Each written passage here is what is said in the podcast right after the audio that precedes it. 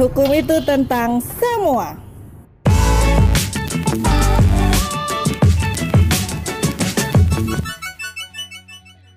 Kembali lagi di Hits Hukum itu tentang semua. Bersama saya Bagas. Dan saya Dia. Nah, hari ini kita akan membahas mengenai restoratif justice. Yes.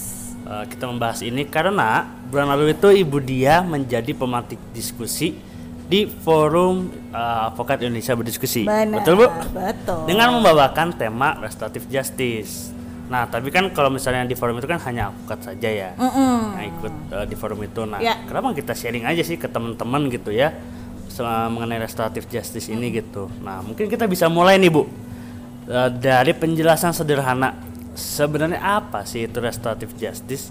Karena kan yang nonton YouTube kita kan nggak cuma orang yang ngerti hukum aja ya. Ya. Eh, sebelum jauh nih kita ngobrolin nih soal restoratif Boleh, boleh. justice.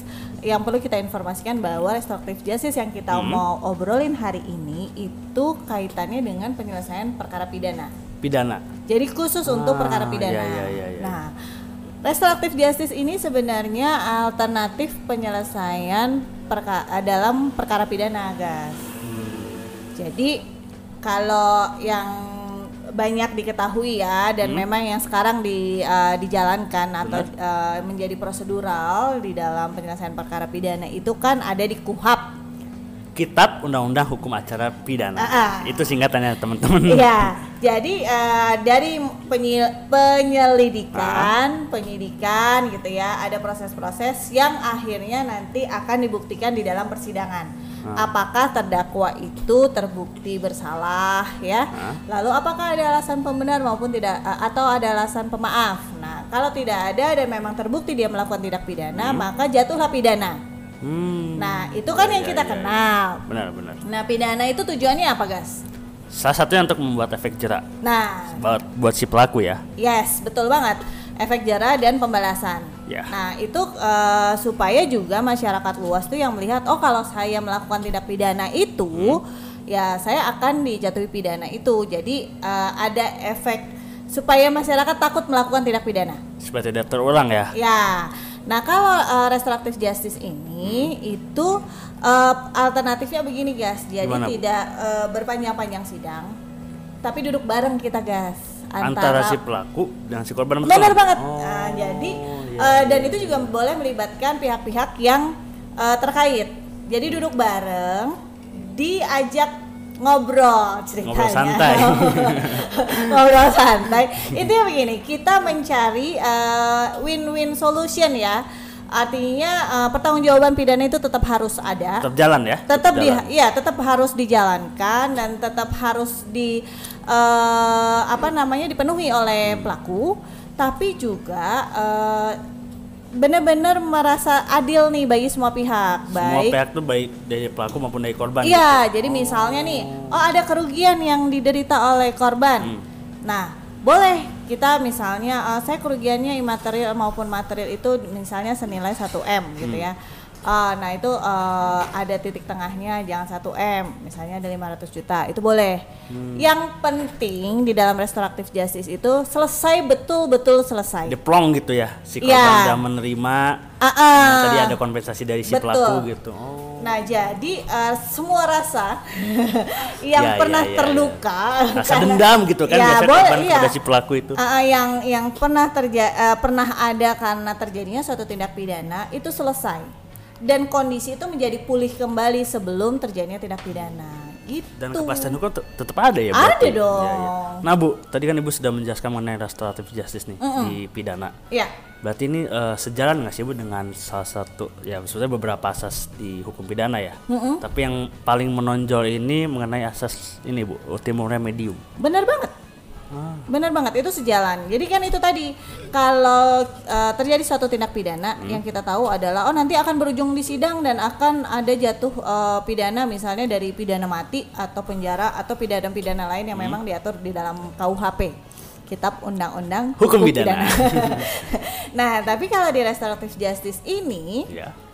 eh, dia itu men- eh, menerapkan bahwa upaya hukum eh, penyelesaian perkara pidana yang tadi itu menjadi upaya hukum terakhir.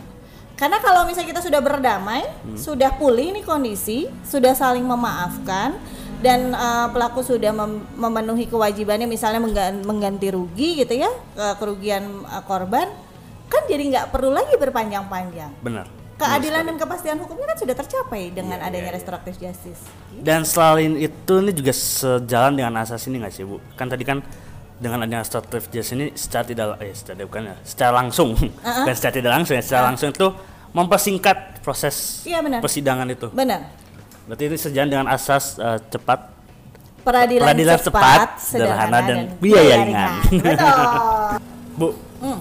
Eh, sebenarnya nih mengenai restoratif justice itu ada teknis pelaksanaannya nggak sih bu kalau di peradilan umumnya? Ada, ada pedoman. Nah, itu baru terbit, Bas. Tanggal 22 Desember 2021. Eh, Dua- salah 2020 2020. tadi, Bu. Iya benar Karena 2020. 2021 belum Belum Desembernya. Iya, jadi itu ada surat keputusan. Nah, nanti eh, apa namanya? Bagaimana sih menerapkan restoratif justice di peradilan umum? Hmm, Ada surat keputusannya terkait dengan penyelesaian perkara pidana. coba deh saya coba cari ya. Ini bukan bu mengenai suratnya. Di surat keputusan Direktur Jenderal Badan Peradilan Umum nomor 1691 garing DJU garing SK garing PS titik 00 garing 12 garing 2020 tentang pedoman restoratif justice yang Ya. tadi baru benar baru diberlakukan sejak tanggal 22 Desember 2020 rajin ya, akhir tahun bikin. kado kado. Sebenarnya itu Oh. kado akhir tahun. Karena Iya, itu kan iya, benar tadi kan terobosan. Ada mau terlewat terlewat. jadi itu beneran terobosan kan? Terobosan dalam menyelesaikan perkara uh, pidana. Sebenarnya guys kalau kita bicara pedoman ya ini kan untuk teknis uh, pelaksanaan. Teknisnya ya Iya, kalau kita bicara tentang restoratif justice itu sebenarnya itu udah jauh lebih lama dikenal di Indonesia. Dan salah satu itu ya di dua- 2012 ya ada sistem peradilan pidana anak itu ya. Ya, itu salah satunya kalau itu menjadi jiwanya di dalam undang-undang. Ya, ya, ya, tapi kan tadi ini restoratif justice itu kan eh, kita duduk bareng Benar. antara pelaku dengan korban. Hmm. Itu sebenarnya kan musyawarah, gas. Musyawarah. Ah, berarti sesuai dengan Pancasila bukan? Benar, itu tuh sebenarnya udah benar-benar nilai nilai Indonesia banget. Iya, Indonesia banget ya. Banget. Musyawarah untuk mufakat. Musyawarah. Musyawarah. Iya. itu dicepetin gitu, cepetin. Ya, musyawarah gitu. Ah, itu benar. Bu, Ah, kalau tadi saya baca-baca sekilas ya mengenai pedomannya tuh, mungkin Ibu bisa ceritakan, ceritakan, kasih tahu mungkin ya.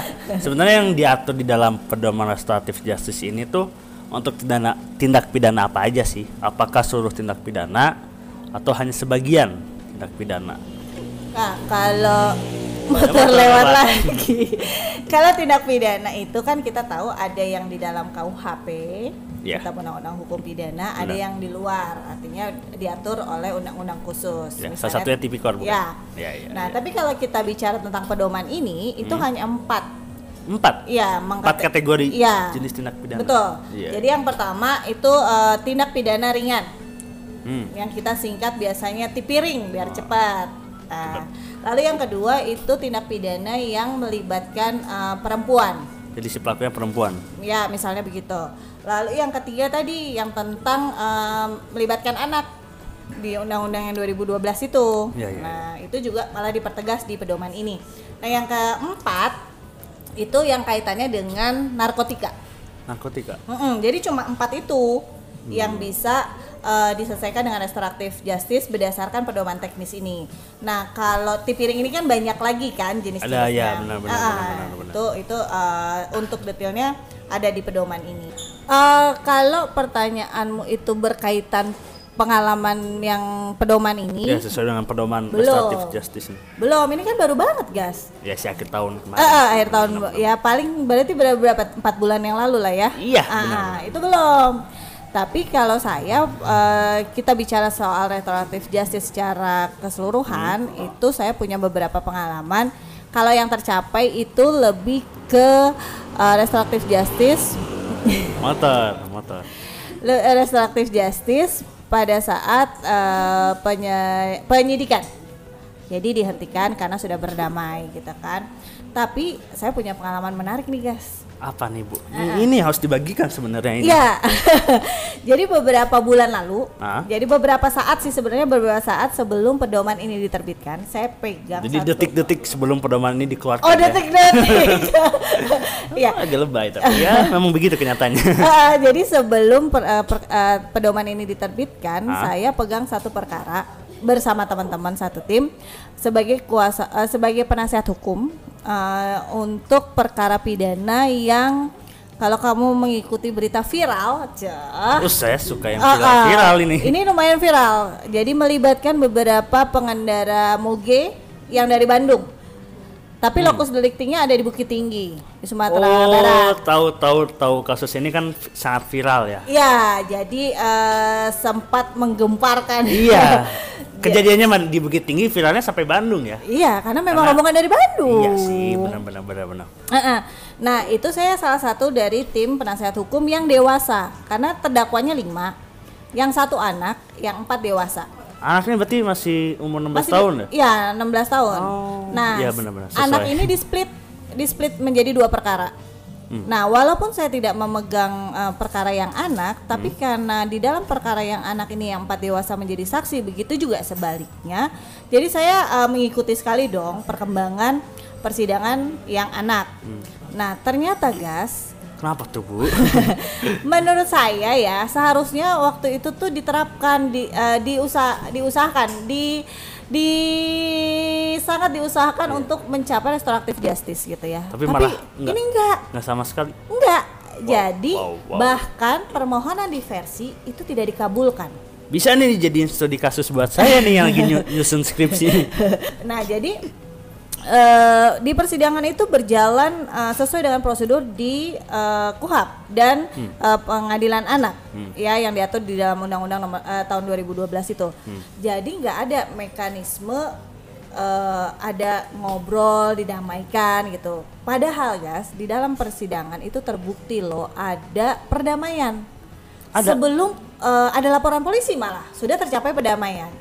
Di jauh sebelum masuk ke persidangan ya? Iya, jauh sebelum masuk ke persidangan. Nah, jadi waktu itu majelis hakim memang menanyakan kepada korban, pernah nggak eh, terdakwa ini ketemu lagi sama korban? Pernah.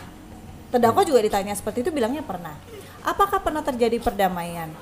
Sudah minta maaf atau belum? Dijawab sudah. Tapi karena memang korban ini menginginkan proses tetap berjalan, berjalanlah itu semua. Jadi dakwaan, eh, pemeriksaan saksi dan alat bukti yang lain berujung di eh, putusan dan putusannya itu pidana penjara bagi si anak. Fiksi, ini bisa jadi studi kasus.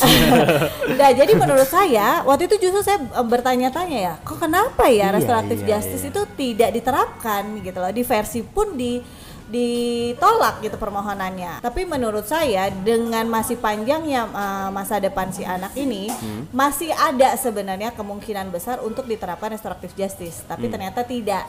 Ya memang itu sepenuhnya adalah kewenangan majelis hakim ya berdasarkan fakta-fakta di eh, persidangan gitu. Iya.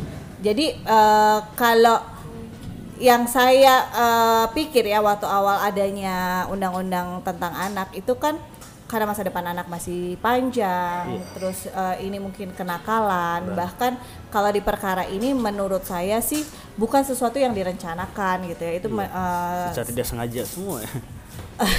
kalau dibilang sengaja tidak sengaja atau sengaja memang eh, akhirnya memang dia sengaja. Tapi bukan sesuatu yang direncanakan itu eh, sesuatu yang eh, spontan terjadi spontan dilakukan oleh si anak ini gitu. Jadi waktu itu saya betul-betul bertanya-tanya tapi ya memang akhirnya kita ya eh, karena itu sudah putusan sudah inkrah ya itulah eh, kebenaran itulah kepastian hukum dan itulah keadilan yang menurut hukum keadilan yang seadil-adilnya bagi bagi semua pihak di saat itu tuh Oh, iya iya iya. Nah, Bu, tadi kan Ibu sudah men-sharing. Sudah, men-sharing sudah sharing ya mengenai apa?